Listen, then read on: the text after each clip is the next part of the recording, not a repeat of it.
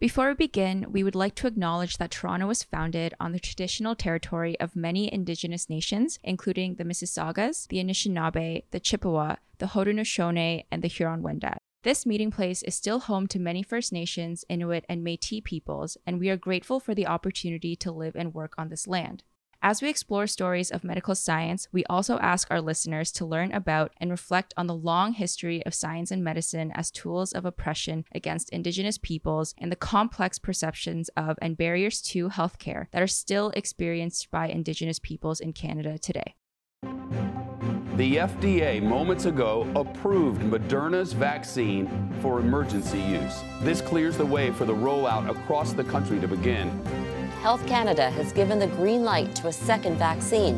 The federal agency says its review found the Moderna vaccine to be both safe and effective.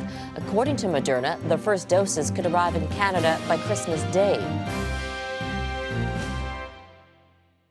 Vaccine technology has come a long way in terms of safety and understanding the underlying immunological principles. The first vaccine that was made was against smallpox in the late 18th century. Since then, vaccines have become the key tool in fighting against infectious diseases that have affected humans for centuries, including chickenpox, measles, and polio.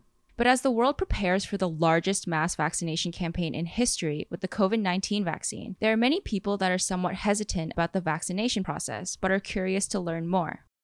The emergence of mRNA vaccines has allowed for the fastest development of a vaccine in history and could be a sign of what's to come in the future.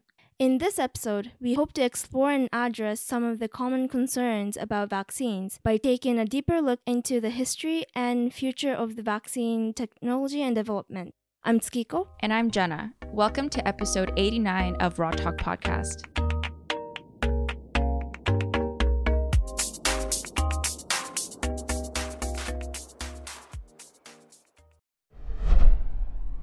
So, what is mRNA and how can it be used as a vaccine?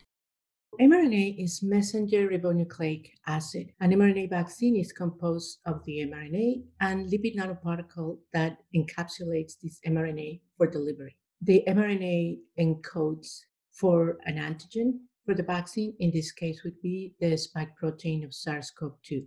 These mRNA contain certain elements that allow it to be stable for it to produce enough protein inside the cell. So the way it works is at the moment that you get immunized in the arm, it's an intramuscular vaccine, the lipid nanoparticles fuses with the membrane, the cellular membrane, and the endosomes, and delivers the mRNA into the cytosol.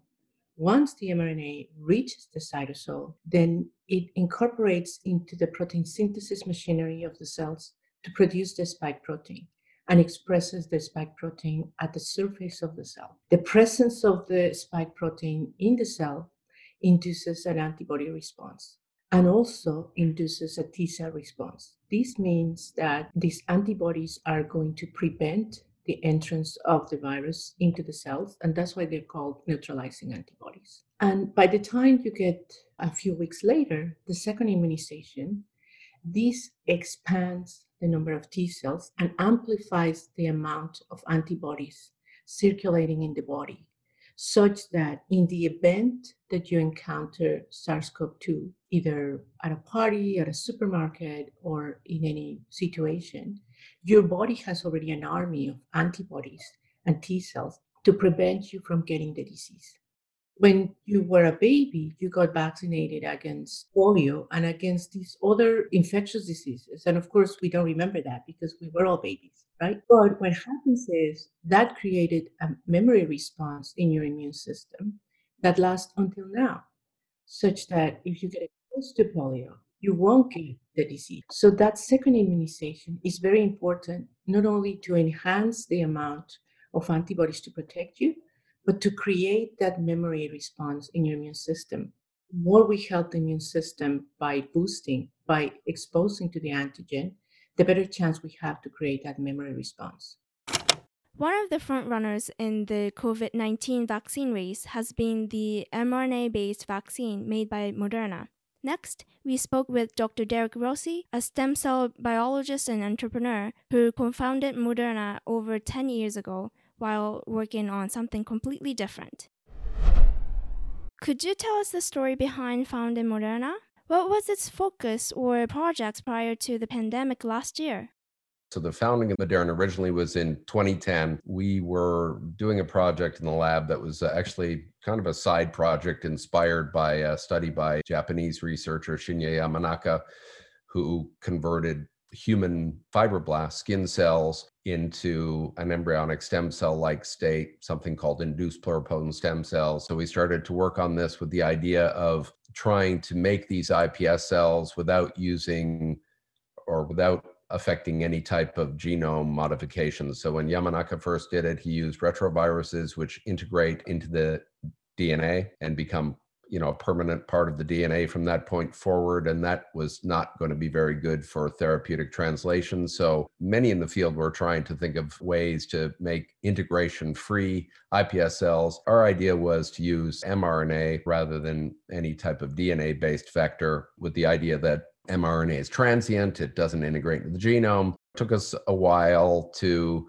develop the technology and, and really integral part of it was that when we first started introducing mRNA into cells, the cells would respond with a, a very adverse, robust antiviral response because we were introducing nucleic acid, which to the cell looked like a viral infection.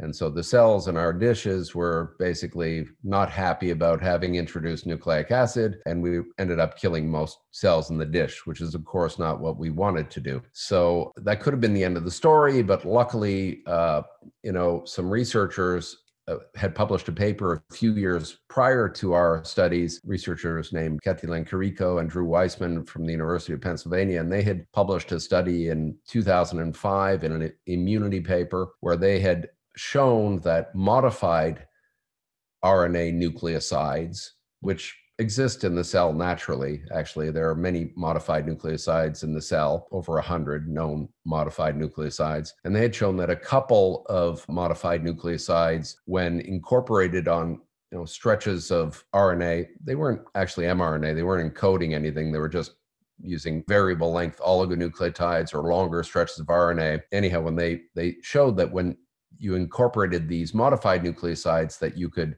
abrogate this antiviral response that we were seeing, which was leading to the death of all our cells in the dish. So we had the idea of using these modified nucleosides in the synthesis of mRNA, and that that might be a way of getting past this innate immune signaling and to you know allow us to achieve what we wanted to do which was protein expression in the cell. And indeed that worked and we could express any protein now. The cells were very happy. Basically it rendered the mrna stealth. You know the cells weren't picking it up as a, a an invading virus anymore and that allowed us to make IPS cells, do a whole bunch of things. We published that paper in 2010. It got a lot of attention, both in the scientific and, and lay press. But at the same time, I realized that we could now make proteins with mRNA. And, you know, we literally synthesized many, many dozens of different modified, we call them mod RNAs, modified mRNAs. That's actually where the name Moderna comes from. It's mod RNA, modified RNA. Pretty much the whole lab started making all their favorite proteins and constructs using modified RNA now because it was cool and we could do it and it was very effective. It was dose titratable. It had really nice properties to use for controlled expression, timed expression. You could express many different proteins at the same time. We expressed up to six proteins at the same time. It could have been 15, it could have been 25, however many we wanted to express, we could have done it. Uh, so I founded Moderna in early 2010 with this idea of taking this technology and translating it to for the development of uh, mRNA therapeutics. And to be honest, my initial ideas were mostly rooted in my training which goes back to U of T as a you know molecular genetics program thinking about genetic disease. DNA mutation makes mRNA that's truncated or bad mRNA makes bad protein gives you disease pathology. So I was thinking primarily along the lines of using this for genetic disease. And indeed, Moderna and other companies have multiple programs in clinical development for such uses. But to be honest, you know, protein is used in pretty much every biological process you could imagine in the cell. And, and every biological process that goes wrong as well. So really the focus of the company originally was challenging because what what do we work on when we can work on so many different things? And quite frankly vaccines were not at the top of the list. And the reason for that is primarily because it's not a very good business model typically vaccine development. And rather we were thinking you know rare genetic disease or genetic disease. But you know in the end actually the the vaccine application is actually a very very good application for new technology. Because when you're coming with a new therapeutic modality you want a very low sort of technical hurdle to get over and vaccination is a very, very low technical hurdle. You have to give it to healthy volunteers. You have to either give one dose or two doses you give it to an antigen that the the person has never seen before and you can very easily measure by taking peripheral blood whether or not they've mounted a, an immune response against this antigen so you can know very very quickly whether or not you've had success and so therefore if you're first going into patients with a new modality it's actually a good modality to go in with this one was accelerated with an amazing time scale and the amount of resource, manpower, and money power that went into developing it. And, you know, in under a year, it's emergency approved in Canada, the US, and European Union, and other countries around the world. So it's pretty amazing. So, what are some differences between traditional vaccines compared to the mRNA based vaccines? All vaccines work on the basic principle that you introduce something that's foreign to the body and the cell's immune system recognizes it as foreign and mounts an immune response to foreign antigens be it you know proteins or stretches of glycoproteins or or you know typically capsid uh, proteins in the virus. So that is always true of all vaccinations. The idea is to introduce something foreign that the body hasn't seen before and our bodies are very good at surveilling constantly on surveillance for what is self that you don't respond to versus non-self which you respond to. Typically in the past it's been you know, inactivated viruses. So you just take the whole virus, you inactivate it so that it's non-infectious, and then you introduce that, which is nice because you get a polyclonal response to, you know, various parts of the virus. Again, your body takes over and does what it does when it sees foreign antigens. It mounts an immune response, which involves T cells and B cells and B cell production for neutralizing antibodies, for example. In the case of an mRNA vaccine, the mRNA is actually encoding a, just not the whole of the virus, just one part of the virus. It's something called the spike protein, which is on the surface of the virus, because the spike protein is what interacts on the human cell with a receptor called the ACE2 receptor, and that initiates the sort of infectious cycle. The virus has to attach to the human cell to eventually to initiate infection to then inject its nucleic acid into the cell to begin the viral replication process. So it was known already that spike proteins, this is what they do. They land on human cell surface receptors. So it was an obvious target to make a vaccine against the spike protein. And so the mRNA vaccine, it does just that. It encodes the uh, spike protein. When the mRNA goes into the cell and is now the, the vaccine, basically an mRNA encoding the spike protein. That's what the vaccine is. When it gets introduced into the cell, the mRNA gets into the cell as I told you earlier, it doesn't elicit an immune response anymore because it's got these modified nucleosides. And it does what all mRNAs do it goes to the ribosome and it encodes the protein that it's carrying the information for. In this case, it's the spike protein. And then the spike protein is made within the factory, the protein factory of the human cell. And it's either broken down or presented on the cell surface by cell types called antigen presenting cells, which then initiate this immune response, which is the same of every vaccine that you've ever got. When you now go out into the grocery store or the uh, post office or wherever you're going to encounter the live vaccine, now your immune system is primed because it's been vaccinated and it's got an immune memory. It says, Hey, I've seen this spike protein before and I have neutralizing antibodies for this already. And I, I can mount a very efficient immune response to blunt the infection very early so that the person doesn't get sick. And indeed, this is what the clinical trials show. They're overwhelmingly effective, extremely effective at preventing people from getting SARS CoV 2 viral infections, very, very effective at preventing anybody from getting sick, and also effective at making sure that people don't die from this virulent virus. What are some advantages of mRNA vaccines over traditional vaccines? Well, the main thing is speed. Typically, vaccines are developed over the course of many years, and you either use a virus that's been inactivated or viral antigens. And I can just tell you, and anybody out there on your podcast listening, if you know what the sequence is, synthesizing nucleic acid is very easy and it's very fast. For example, COVID was a new virus that entered the human ecosystem. Moderna got the sequence in January when it was published online by this Shanghai consortia of researchers. And within 42 days of first seeing the sequence, they had clinical grade material to go into patients. That is unprecedented. You could never do that with attenuated virus, inactivated virus, because you would have had to get the virus. You had to, had to develop a system to develop huge amounts of virus and then inactivate the virus and know that it's inactivated so that you're not giving people back infection. So, really, the main thing was speed. Before 2020, no mRNA vaccine had ever been approved before. But now, with two approved vaccines and many more in development, the promise of mRNA based vaccine technology might actually come to pass in the near future. Dr. Orozco is excited to see what the future holds in terms of utilizing this new technology and applying it to various fields.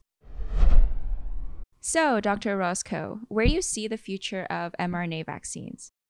I think it has been an amazing ride in a year to show us that mRNA vaccines work and that are feasible as a technology for vaccine development. I think this has opened the door for a new industry of how to make vaccines, but also how to make therapeutics in general. We are fortunate to be in the field of mRNA, and I think everybody is now looking to invest in infrastructure for mRNA uh, products because we see the value and we see how fast they can be produced so this has a lot of potential to prevent every country from being in a situation like this pandemic, right? If we have a structure for vaccine production or therapeutics production that can be fast and delivered to the population, will put us in a better place in case of another pandemic.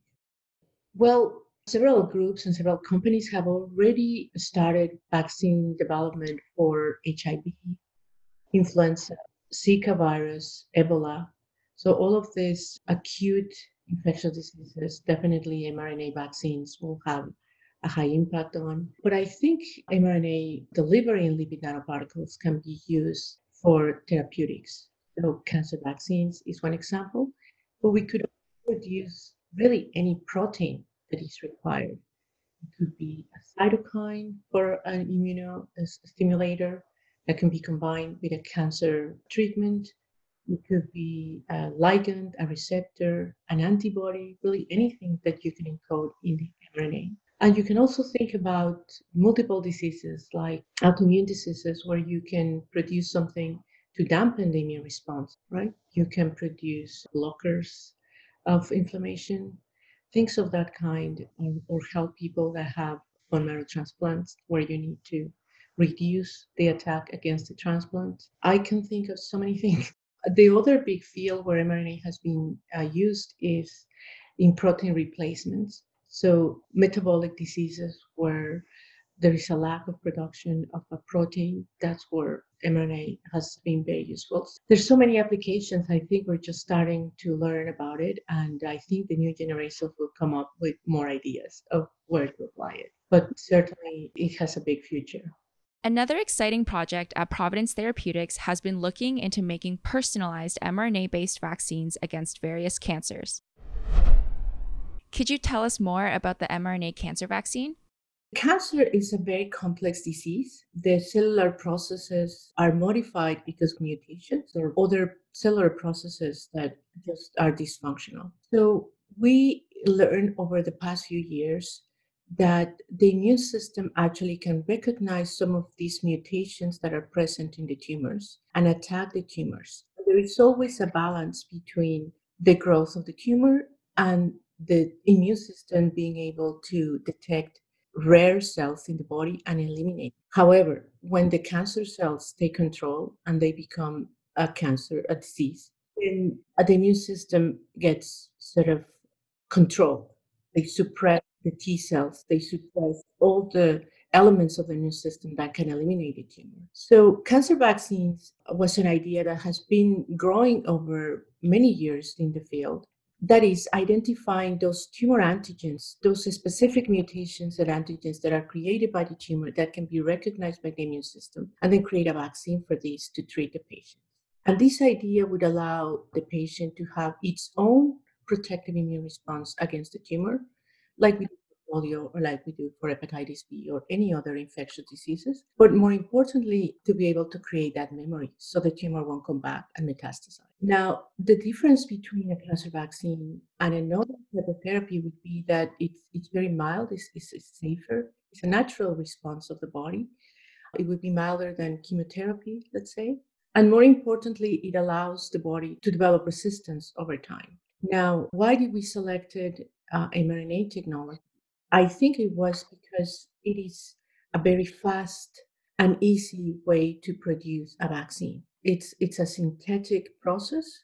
We don't need to use cells or viruses or bacteria. We can produce the uh, the template, which is a plasmid DNA, within a few weeks we can synthesize the mRNA and deliver a vaccine within eight weeks, which for a cancer patient is very important. These patients time to wait for therapies. And the fact that we wanted to make it personalized, identifying the specific mutations and, and, and, and causes for this tumor to grow in the patient were going to be the target of our vaccine. So it was only possible to be done with the mRNA, and also because we were able to identify multiple antigens that can be encoded in the mRNA and attack different fronts against the tumor. That sounds very promising. Are you going to start clinical trials for the cancer vaccine soon? Yes, so we were in the process of submitting a CTA to Health Canada for the cancer vaccine and started when COVID started. So we didn't really have a chance to show efficacy in humans. However, all our preclinical data and experiments done in mice indicate to us that we can induce a very strong cellular response against the tumor and that this can eliminate loads of tumor in the animals. As I said, we are ready that that program was put on hold because of COVID, but once program gets progress, we want to go back and really evaluate this in a clinical trial. Uh, we believe that the efficacy of the cancer vaccine is really going to depend on the selection of the antigens and the status of the immune system of the participants, such that they can really build up an immune response against the cancer. While there is little debate in the scientific community about vaccines and their effectiveness, social media and the internet have helped spread a lot of misinformation in the past few years. There have also been questions and worries from the public about the mRNA vaccine since they've never been used before. In a recent poll, 63% of Canadians indicated that they would take the vaccine, while 37% are still hesitant or object to receiving it. We asked Dr. Orozco and Dr. Rossi to address some common concerns and misconceptions about mRNA vaccines in general, and more specifically about the COVID 19 vaccine. Dr. Orozco, how safe is it to use mRNA as vaccines? Should we be having any concerns? I think people were concerned about mRNA because it's it's a genetic material, right? So well, if I introduce genetic material in my body, it can modify my DNA. So that's something that does not happen with mRNA because, first of all, the mRNA cannot migrate into the cell nuclei and incorporate into the DNA. mRNA sequence, as we design it, doesn't have the elements to do that. So it will only stay in the cytosol. So it cannot modify any of your genetic material. Secondly, mRNA gets uh, degraded very fast. Once it enters protein synthesis, it lasts there very short time and then it gets degraded by the cells. So therefore, would you wouldn't be carrying this mRNA for a long time. And also the lipids that are used to uh, deliver are eliminated very fastly. And the volume that we inject in the vaccine is very, very small. And it's, it's we inject half a milliliter. And out of that, a very small proportion is really the lipid nanoparticle. So therefore, there is no long-term effects in terms of, uh, of the mRNA vaccines. Now, in the short-term effects, like any other vaccine, because we're trying to induce an immune response, there's going to be activation of the immune system. There could be some inflammation, but some of the secondary effects are mostly some pain at the site of injection. So people have shown to develop a low fever and headaches. That is a good sign because that means that we're inducing an immune response in your body. And then you would be ready for, for the SARS CoV 2. We have heard that in some people there is development of allergies, but at least the cases that I have read, these people had previously histories of allergies. So we need to be careful when we immunize to really learn about the person that's going to get the immunization and consult to see if this is going to be beneficial for this scenario. We are in the process of starting our phase one. And I think if we talk back later, I would probably have more information and in more detail in this respect. What does the process of vaccine approval look like? There are three phases uh, for developing not only a vaccine, but a drug in general. We have to show that we can produce a product that can be injected into humans with no major effects, and that we follow uh, good manufacturing practices, what we call GMP, and it's produced in a clean environment so that we don't carry any other toxicities and, and things of that kind. And phase one is just for a, a small number of, of participants that could receive this, this vaccine to show that it's safe. And a phase two, the cohort grows, but also the requirements for the manufacturing are more stringent to show that it's a robust process, it has a better quality, and can be scaled up. In phase two, we need to show efficacy. We need to show that there's protection. Some people even call it proof of concept. So it's, it's very important that we have enough number of participants to show efficacy and to demonstrate that it's worth continuing to a phase three. In a phase three, what happens is it's just before going into commercialization. So everything that has to do with manufacturing has to be scaled up to the size of manufacturing that you want to produce the vaccine. So let's just say you want to immunize millions. So you need to prove that your process can produce millions of doses and that every step of the process is controlled, qualified, verified, and that you pass all the testings and requirements by Health Canada. So now at each step, you have to submit an application, which is called a clinical trial application. We call it CTA. And that CTA mainly consists of three parts. One part is to show all the testing that is done in animals. So all the preclinical testing, including uh, safety, toxicity, tolerability, immunogenicity, efficacy. Even if you have a challenge model, to show it here. All the proof of concept, everything goes into that first part. The second part is the manufacturing, where you show the results of the manufacturing, all your testing, sterility, endotoxin levels, all the quality of the assays that you're performing, all the raw materials that you're using that are pharma quality. You have to present certificates of analysis to show that everything is for human use. And also that your process is, is reproducible and that is something that you can quantify appropriately. And the third part is your proposal for immunization, or your clinical plan. How are you going to do the immunization? How are you going to monitor the patients, or in this case, the volunteers for the vaccine?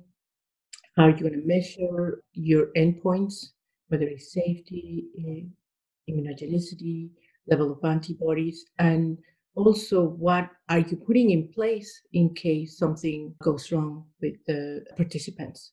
how are you're going to prevent them from fainting, you're going to keep them in the clinic for how long, and also how you're going to establish a safety committee that's going to evaluate all these secondary effects. So all of these components you present to Health Canada and they evaluate one by one to say, yes, you can go ahead to do the phase one, or you can go ahead to do a phase two or a phase three.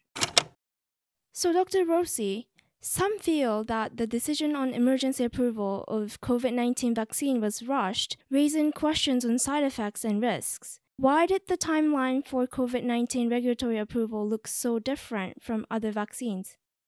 Okay. So most of what you said is untrue there because the FDA discussions for emergency approval were actually public and you could have actually tuned into them. So both the Pfizer BioNTech and the Moderna committee discussions on emergency approval were uh, and they were intentionally and this was unusual to actually done live and to the public. So I spent a day watching those myself. So nothing was hidden. In fact, it's all in there in the report. So if you do your research and you know where to look, there's actually nothing it at all. Moreover, over and above, there's been more transparency with this than it before because those meetings are not generally broadcast to the public. So there's actually more transparency, not less. That's number one. So the first part of the question was fundamentally incorrect. Now, why was it sped up so quickly? Well, a global pandemic that's extremely deadly will do that. The sequence was known in January. Emergency approval was first granted in December. That is unprecedented. But it's unprecedented because of the scale of this pandemic and how deadly this pandemic was. And some very good decisions were made very early on by both biotech companies and governments alike to invest heavily in a response to this, invest both manpower and financial power to speed up the process of the development. Moreover, this was very unusual in that the clinical trials, rather than waiting for phase one to end, phase two to begin, and end, phase three to begin and end, they were actually done overlapping so that they could shorten the time frame. Now, that was done at risk by the companies and the governments and the government money. I mean, it could have been that the BioNTech, uh, Pfizer, or Moderna vaccines in the end proved to be 94% effective, both of them, which is astronomical efficacy. But it could have been that it was 25% in a large placebo controlled trial, or 10% or 12%. Nobody would be excited about approving those vaccines, but they got approved because they were they worked really, really well. I think that the level of transparency done and if you read the, the clinical reports, which are available for everybody to download and read, they're actually extremely extensive. You have to be a scientist. You know, you, you know, the general public's going to have a hard time reading that because, you know, it's in the language of science and health, and not everybody knows that language. They convene uh, regulators and committees and panels of people who have deep expertise in this area to review this data. And they spend days asking questions. Did you look at this? What was the response to that? What did you do with this? Really pointed, informed questions. And, you know, with a good clinical trial result and with a good design of clinical trial, and you gain enough data and you gain it with enough statistical power behind making statements. So the statistical power to have powered the conclusions is very, very high because they're many, many people, and the data is so overwhelmingly good. So, actually, I would argue that this has been the most transparent vaccine trials ever done. Could you also comment on the fact that officials do not recommend this COVID 19 vaccine to those who are pregnant or are planning to get pregnant? They just haven't been included in the clinical trials, plain and simply. Similarly, children under 16 for the uh, Pfizer BioNTech and under 18 for uh, the Moderna. Mind you, they're running trials now for kids that are 12 plus. You, you can never recommend any new medicine to a population that hasn't been represented in your clinical trials. So, pregnant women have not been represented in the clinical trials, nor have children. So you don't give the vaccine to that. Is there a specific reason for that? Well, there has been cases uh, in the past of drugs, and this is actually the origin of the, F, the FDA in the first place of thalidomide that was given to patients or given to everybody and given to pregnant women that caused severe deformities to their kids. So pregnant women with, you know, a, a, fetus or an embryo inside them, there's a history there that some drugs that have been given have led to deformities in the in the kids. So this is why they're always flagged as a very high high risk and until you do a proper clinical study on, you know, enough pregnant women to say that it's safe to get that vaccine, no health agency will recommend that they get it. But it's really, it's more of a historical content. There's not a specific reason for believing that there should be an adverse reaction in pregnant women or young kids. But if it's totally unstudied, you can't, it's better to avoid if it's not studied. And what about the new variants? Will the COVID 19 vaccine protect us from the disease? Well, viruses mutate. They're about the best evolutionary units that the planet has ever seen. Mutation is a great way to come up with new variants that, that get around whatever selective pressure happens to be on you. Now, let's remember, though, that this vaccine is targeting very specifically the spike protein. So, unless the spike protein, and it's also a polyclonal response, to be honest, because it's the spike protein and multiple different antibodies are made on the spike protein.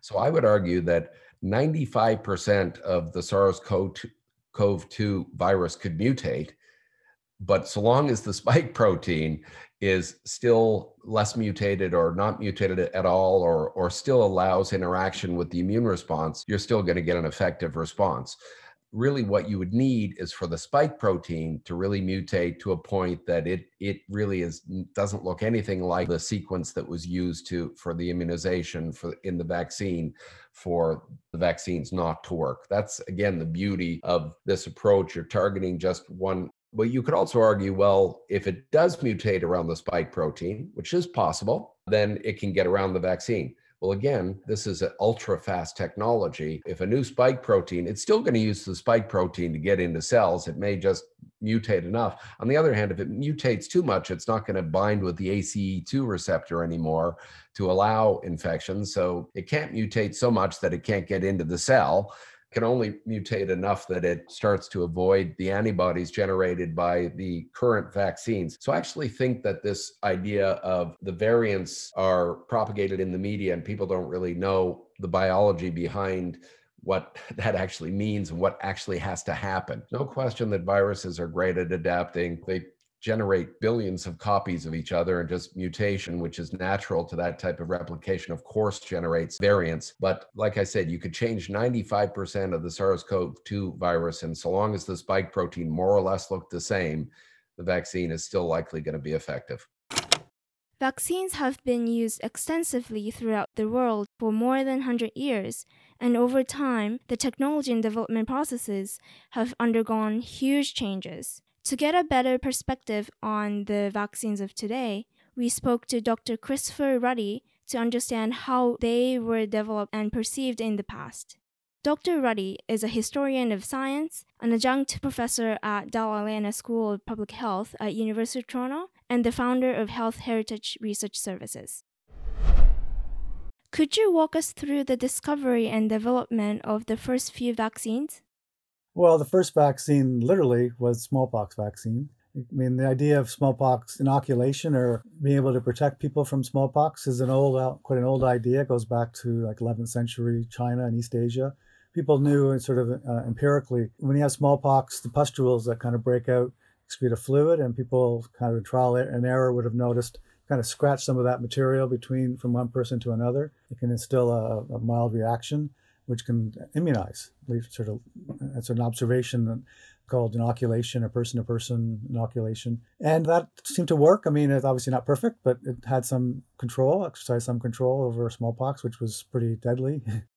but the vaccine part started when uh, 1790s Edward Jenner he noticed that milkmaids, young girls that milk cows, often have very clear skin, which was uh, very unusual in those days. Most smallpox was pretty ubiquitous and left a, its mark on everybody, whether it's mild or f- severe. And he noticed that the bellies of the cows that they were milking often had a smallpox like infection. And he knew about the other story I just told you and kind of surmised maybe the, the cows, something in the cows was similar to smallpox was protecting the girls when they milked the cows. And so he gathered some of that material and scratched it into his nephew in the middle of an outbreak, and it worked. So vaccine is literally from Latin for cow. It's vacca is Latin for cow. Smallpox vaccine is made from vaccinia virus, which is a cowpox, which is a, a relative of smallpox vaccine, uh, but mild and immunizes against it. And so vaccinia virus is what we've, we've always made smallpox virus from, sort of variations of it. But and we've eradicated smallpox. So from that beginning, I mean, smallpox set the scene in a way, but it was done in a, in a context of not really knowing necessarily what was going on. Uh, like a smallpox is a virus, you couldn't see a virus until much later, but you could see the the effects of it empirically. Really, the first modern vaccine was diphtheria toxoid in the in the mid 20s. Diphtheria is a bacterial disease. It leads to a toxin that spreads in the body and leads to a blockage in the throat that can be deadly. It's a strangler, it's called. In the mid early 20s, scientists in uh, the Pasteur Institute in France, Gaston Ramon, noticed when you expose that toxin to formaldehyde and heat in a kind of careful way, it became a toxoid. It detoxified it. So it, but it could stimulate immunity, but not cause disease. So when you inject the, the, the toxoid, same way you, into a person, it stimulates immunity. And it's actually that was the first sort of modern vaccine because it worked very well. So that set a stage, and that was the beginning of kind of modern vaccination or immunization programs when you had a, an effective, very effective, and fairly easy to produce, safe toxoid or vaccine. You could you could have Toxoid Week. You could have collaborative exercise between public health, the Health League of Canada, which was new, doctors, the media, to bring parents in and to get their kids toxoided. and it worked. Diphtheria had been a, one of the largest public health threats through the 20s, really into the 30s almost. But it, once you start using the toxoid, it, it sharply went down. So, what has been the impact of vaccines on public health over time? Well, it's it's self-evident in so many ways. it's kind of the root of why we have vaccine hesitancy in many ways because people don't see the diseases that they're getting vaccinated against. So it's easy to kind of be sensitive to, oh, I heard about, you know, oh, this causes this reaction or that reaction. But I mean, smallpox was the first vaccine and the first disease eradicated. So it killed millions of people year in, year out. Uh, it was pretty well under control here in Canada by the 30s, early 40s at the very latest. There were still a few things, outbreaks mostly associated with people not getting vaccinated. Polio has been much more complicated, but it's come a long way. From 1988, there were some 300,000 cases globally. Now we're down to hundreds, if that. Smallpox experience kind of set the stage for polio eradication. But polio eradication is it's much more complicated. Just the nature of the uh, of the disease itself. With smallpox, every case is visible. Polio, it's the other way around. Because polio, we have effective vaccines, but almost every case you don't see. When you start to see a few parallel cases pop up in a, in a region, then you know you're in trouble because it's it's circulating. And so the uh, impact of vaccines is just, I mean, we don't see most of these diseases, the classic ones, unless people aren't getting vaccinated. So, has vaccine hesitancy increased over time as these diseases have become less visible? Well, it began with smallpox as sort of the first vaccine, and you know, there's a lot of because of uh, smallpox vaccines come it's used cows cowpox. It's it's you know, and so in the public mind when they're not really uh, know understand what's going on, you can see how how ideas you know get, compl- get complicated apart from the actual vaccine itself, which may or may not have some problems. But when people start to perceive there's a problem, uh, and then you add in political factors or you know, like in Canada and, and Quebec in the 1885. Actually, there's a lot of anti-vaccine, not so much so much because of the vaccine so much, but it was equated with the English English doctors, uh, you know, and the French Canadians and other tensions going on at the time. And you know, same thing in the U.S. in the colonial period, smallpox, even before, before there was this vaccine, but person-to-person inoculation, there's a lot of distrust, and so it gets comp- it gets tied up with with other factors like politics or general distrust of authorities, of medicine, of companies, of politics, whatever. And so that's kind of the foundation. It kind of ebbs and flows though. Uh, when something's new, or there's you know there's a lot of other factors involved that kind of uh, make it kind of ripe for people picking up on issues. But when things are working well, like I said with public health, when things are working well, not much happens. Well, there wasn't a whole lot of anti-vaccine against diphtheria toxoid. because it worked. There was not a lot of basis, and that in those days too, the 20s and 30s, the public trust in media and the government, public health was pretty high. You know, relatively because it was actually you could see it's you know diphtheria, living memory of of families. They could see the difference. They, they, they knew epidemics. They knew the impact of diphtheria on their children. Um, and now they could see that it was actually working. So that's a big part of it. And there wasn't a similarity with polio. There wasn't a whole lot of anti-vaccine um, hesitant. I mean, there was always there's always some, but nothing to speak of really. Again, the 50 early 50s was another big time of pretty high trust in, in government and public health and science. With the 70s was when things started to change again, with things like thalidomide that was in the 60s, but sort of accidents of uh, medical accidents or drugs, uh, mostly on drugs, not necessarily a vaccine issue, but there's that context of of um, distrust. So it was those sort of were the elements that kind of grew through the 70s and the 80s, and then you have in the Wakefields and the that's a whole nother kind of level of of sort of outright, you know, active efforts by one particular person that can be magnified. As we just heard, vaccines have always had some level of hesitancy for many reasons since mass immunizations were first started. While a lot of hesitancy to vaccines is fueled by fear mongering based on misinformation, Dr. Nicole Charles explains how this isn't always the case for many Black, Indigenous, and other marginalized communities. Dr. Charles is an assistant professor of women and gender studies in the Department of Historical Studies at the University of Toronto and the author of the book Suspicion vaccines, hesitancy, and the affective politics of protection in Barbados. So, first of all, could you define vaccine hesitancy? The WHO defines vaccine hesitancy as either a delay in acceptance or complete refusal of vaccines in the context of available immunization services. And according to the WHO, people who are vaccine hesitant can be said to lie on a continuum and that spans complete acceptance all the way to refusal. So it's a pretty broad term. And I think while vaccine hesitancy might exist alongside what's colloquially termed anti vax sentiment, uh, for some people, the two ought not be conflated, right? So you might ultimately accept a vaccine, but still be considered vaccine hesitant because of your delay by definition, right? So, you know, in my research with Afro Barbadians in relation to the HPV vaccine, suspicion is less an active attempt to resist the vaccine and more this embodied feeling that attaches to the vaccine and its promotion and, you know, the very complex post colonial and neoliberal politics in which it is enmeshed. Do you fear that vaccine hesitancy may pose a threat to global health? vaccination is a safe and cost effective way to prevent disease. And a lack of vaccine confidence and low vaccine uptake, specifically against communicable diseases, really gravely threatens to halt and more concerningly reverse the progress that has been made in mitigating vaccine preventable diseases like measles and polio.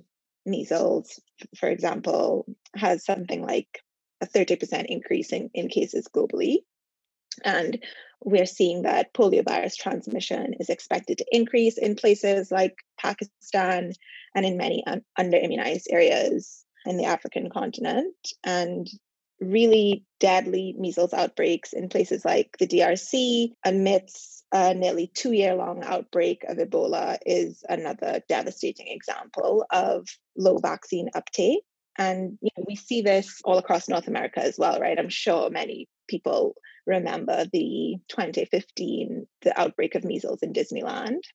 If vaccine hesitancy results in vaccine refusal, this is a really serious challenge to public health efforts to eradicate vaccine preventable diseases and, and save lives. What are some reasons for vaccine hesitancy? It, it's hard to, to kind of say even like an umbrella definition of what some of those reasons are but you know they might range from a perceived lack of need for or value placed on vaccines religious beliefs misunderstandings of science or distrust in science or vaccines or medical establishment the scientific community calls this the three c's of vaccine hesitancy so confidence how much trust one has in a vaccine safety or efficacy convenience, so how easy it is to access the vaccine physically and economically, and then complacency, which is described as the perception of one's risk. But something that the World Health Organization also notes, and that my research has shown, is that vaccine hesitancy is very often vaccine specific, right? Reasons for hesitancy vary depending on the vaccine and also the population. So, you know, I'm going to keep keep deferring to, to my research with Afro-Barbadian parents. And these parents who I spoke with overwhelmingly previously accepted all childhood vaccines. And yet they were expressing suspicion over the HPV vaccine, which was being offered to their 11 and 12 year old daughters. And, you know, the reasons for doing so ranged from their unfamiliarity with this vaccine you know the ways in which it was being advertised in Barbados by pharmaceutical companies and international agencies, which really differed from how most vaccines are rolled out through public clinics by nurses in the country and also you know un- unique to this vaccine and hpv in the relationship with cervical cancer were tropes of hypersexuality which were attaching themselves to the vaccine which is intended to intervene upon the bodies of primarily young black adolescents in barbados could you explain to us some differences between anti vax groups and vaccine hesitancy in communities of people of color? Across, I guess, communities of anti vaxxers and, and those whom we might refer to as vaccine hesitant. So, again, I think it's really important to make this distinction between these two groups. There is quite a diversity across income groups and education, though a large proportion of anti vaxxers have been identified as being university educated, having higher median incomes, largely white, both in the US and Canada. And something else I'll say is that a pillar of anti vaccine and, and anti vaccination ideology is that vaccines cause autism and other injurious effects. And these sentiments are, as I just mentioned, often associated with conspiracy theories or a concern around individual freedoms and liberties. And so these ideologies are increasingly aligning with and being enmeshed with those of, far right groups. And generally, hesitancy among communities of Black and Indigenous people of color has to be examined and addressed much differently and more closely. Like, I think we need to be differentiating between BIPOC hesitancy. So I think, you know, really injurious histories of medical injustice and scientific racism have caused many Black and Indigenous people of color to have skepticism and hesitancy towards biomedical interventions like vaccines, especially today living in what scholar Saidiya Hartman has termed the afterlife of slavery. Hartman says if slavery persists as an issue, it's not because of some obsession with the past or being burdened with the past, but because Black people's lives continue to be devalued and imperiled, you know, politically, socially, in all the ways. And this is something that this systemic racism has been entrenched into the very fabric of our society. Both of some of the really egregious, outrageous, and well known acts of medical abuse that have been directed at Black and Indigenous communities historically. So, things like the Tuskegee syphilis experiments and the forced sterilizations of Indigenous women, but also the no less disgraceful abuses that occur every day, right? So, the ways in which Black pain and suffering are often discredited or disbelieved, the ways in which Indigenous women are berated and abused in hospitals while seeking care. We just saw the tragic death of Joyce Echaquan in Quebec as one example of this devastating trend and fact. And in light of these things, it's no wonder that current COVID 19 vaccine campaigns are often not deemed credible by many Black and Indigenous people of color. So, before Black and Indigenous people of color and, and Black folks are expected to willingly and eagerly accept medical interventions, there needs to be an acknowledgement of and a reckoning with this history of slavery and with the ways in which medicine was an integral part of colonialism the ways in which scientific racism existed and continues to exist. Today, we see COVID 19 vaccine campaigns utilize social media. How does social media play a role in vaccine hesitancy?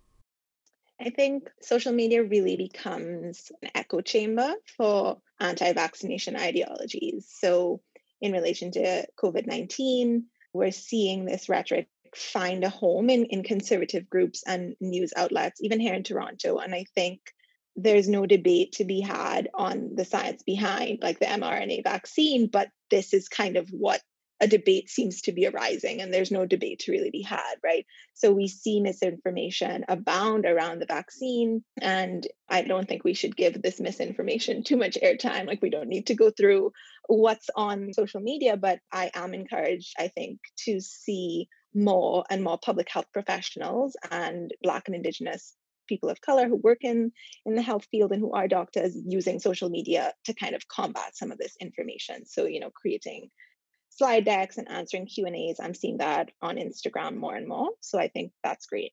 How should we promote vaccination for the communities of people of color?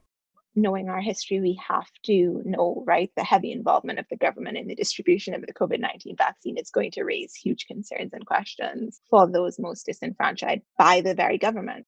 Here in Toronto, the irony of this is reflected in the disproportionate numbers of Black and Indigenous people who are dying from COVID 19 both because they are more exposed and less protected to COVID. Folks most vulnerable to this pandemic are low income communities of color whose jobs are very often put them at risk and who are essential workers without paid sick leave and who have precarious housing because of the disinvestment in social services.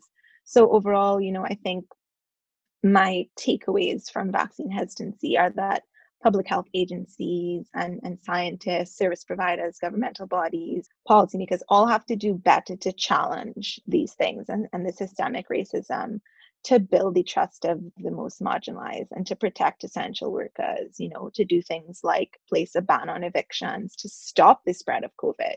And this should absolutely be happening alongside efforts to vaccinate. But I'm just kind of trying to pull the lens out to show that it's a system of racism if we know that racialized communities are deeply affected by the racism that's endemic in the Canadian health system and that it impacts their confidence in medical technologies like vaccines, then we have to begin with more credible public health campaigns that don't dismiss these communities' concerns, but rather seek to overcome them with transparency and accountability. In some cases to, to your question we we do and we have seen this. There was an effort to include more black participants in the trials of the vaccines. This is something that can build credibility but i think we also need to have more black and racialized doctors in communities. This can be a start along with trusted community partners like faith groups and leaders that encourage communities to ask questions and who can be involved in in efforts to promote the vaccine and to address concerns at all levels, from the science of vaccines to the distrust of pharmaceutical companies. Vaccine technology has come a long way since the development of the very first vaccine against smallpox and is now an essential part of public health efforts. Although mRNA based vaccines are a relatively new development, the immunological basis behind how they work is well studied. New vaccine development does bring hesitancy and some misconceptions, but the ability to respond rapidly to ongoing pandemics is a paradigm shift. The future of vaccines looks to be very bright and promising. A very special thanks to our guests, Dr. Christopher Rutty, Dr. Derek Rossi, Dr. Natalia Martin Orozco, and Dr. Nicole Charles for speaking with us and sharing their insights. And of course, thank you for listening. To learn more about their work and other information on vaccines, check out the links in our show notes. This episode was hosted by myself, Jenna, as well as Sukiko. Yagnesh and Anam helped conduct the interviews, and Adrini helped develop content. Yagnesh was our executive producer, CJ was our photographer, and Esther was the audio engineer. Be sure to check out our next episode in two weeks, where we discuss racism in healthcare. Until next time, keep it raw. Raw Talk Podcast is a student presentation of the Institute of Medical Science and the Faculty of Medicine at the University of Toronto. The opinions expressed on the show are not necessarily those of the IMS, the Faculty of Medicine, or the university. To learn more about the show, visit our website, rawtalkpodcast.com, and stay up to date by following us on Twitter, Instagram, and Facebook at Raw Talk Podcast. Support the show by using the affiliate link on our website when you shop on Amazon. Also, don't forget to subscribe on iTunes, Spotify, or wherever else you listen to podcasts and rate us five stars. Until next time, keep it raw.